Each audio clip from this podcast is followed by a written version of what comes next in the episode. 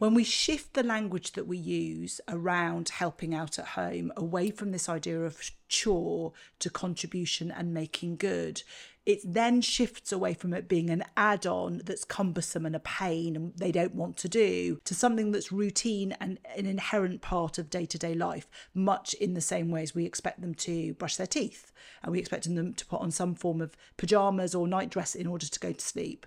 So that's the reason why I'm really keen about us changing the language that we use with children and so that we then get into this idea that we all live in we have a shared space we all use that shared space and so we have a responsibility to make good and to make a contribution towards that upkeeping and when we frame it from that perspective, in my experience, we get less resistance from our children as long as we don't launch into lecture mode. So if you're currently battling with chores, because that's what you've called it, or battling with having your children help out and contribute towards the family home, or you haven't even started, then this is the best way that I would encourage you in terms of presenting it. So you know, I'm a big fan of a Sunday family meeting.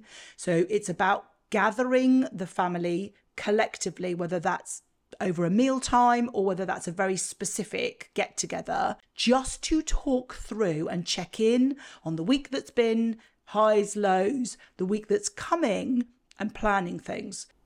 It's then an ideal opportunity in that situation when you're having everyone gathered together to just say you're you're looking at changing a few things around the house. And actually what you want people to do is you would like everyone to contribute towards the upkeep of the house and that you're doing away with chores, if that's what you've said before, or that you are introducing this idea that actually, do you know what, guys? We all use the sitting room. You use it to watch your television programs, you use it to use your Xbox and to game. We use it to watch films when you've gone to bed. And it's really important that, that as a family, we take ownership and responsibility and that we contribute to the upkeep of that room. So when we use that room, when we're finished, what we would then do, it's our responsibility to make sure any cushions that might have fallen on the floor or we've thrown off the floor are then placed back on. Any food that we've brought in, whether it's drinks or whether it's bowls or whether it's actual plates of food, are then removed. Really, what we're trying to encourage them to be able to do is to make good the use of it. So it's almost bring that room back to the state with which we found it. And so that's the way that we present it. One thing that's really important for us to remember as the parent is our children will never redress that room the way that you would necessarily want it, and you should not be battling around that. If, like me, you like cushions plumped up in a certain way, at a certain angle, in a certain position on the sofa, please don't expect your children to do that because they may not value it as much you know, equally your partner might not and they may not do it. But just take the smaller steps. So if at the moment there are cups, plates, bowls, food, everything disorganized, you can't find the remote control, the pillows and the cushions are all over the place, then what you're just simply looking for is things being where they should be, but may not be exactly as you would want it. Because you know that's part of you know that might be something that's important to us but isn't necessarily something that is important for us to be pulling our children up on up repeatedly and and really not praising and acknowledging the contribution that they're doing. So it's really about shifting away from chores to contribution and looking at that being specific across multiple different spaces that your children occupy. They make their bed, you know, they make that good in the morning by always making their bed. It's a discipline, it's a foundation on which their building rises. It's really important foundation because it's about setting an intention of making good and coming into the day in that sort of fresh way. So it's really thinking about the spaces that your children use and what making good, what your what contribution means.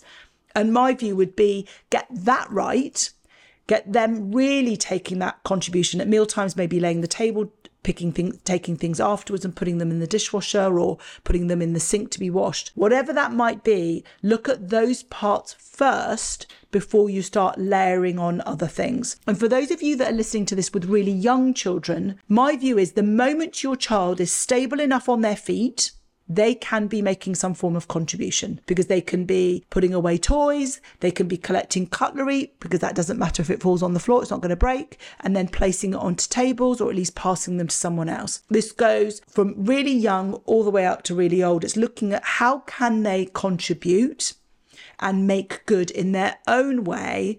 Because if we can do that from when they're really young, it's a language that we continue using as they're older. If you're trying this for the first time, you're much more likely to have success when we use language around contribution than when we use language around chores.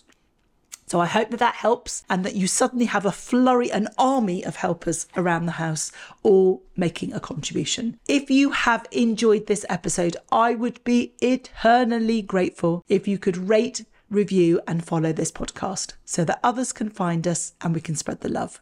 So until next time.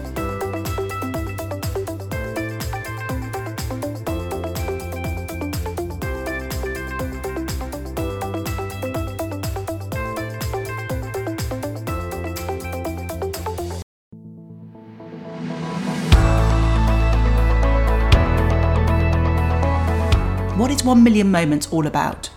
We know prevention is better than cure.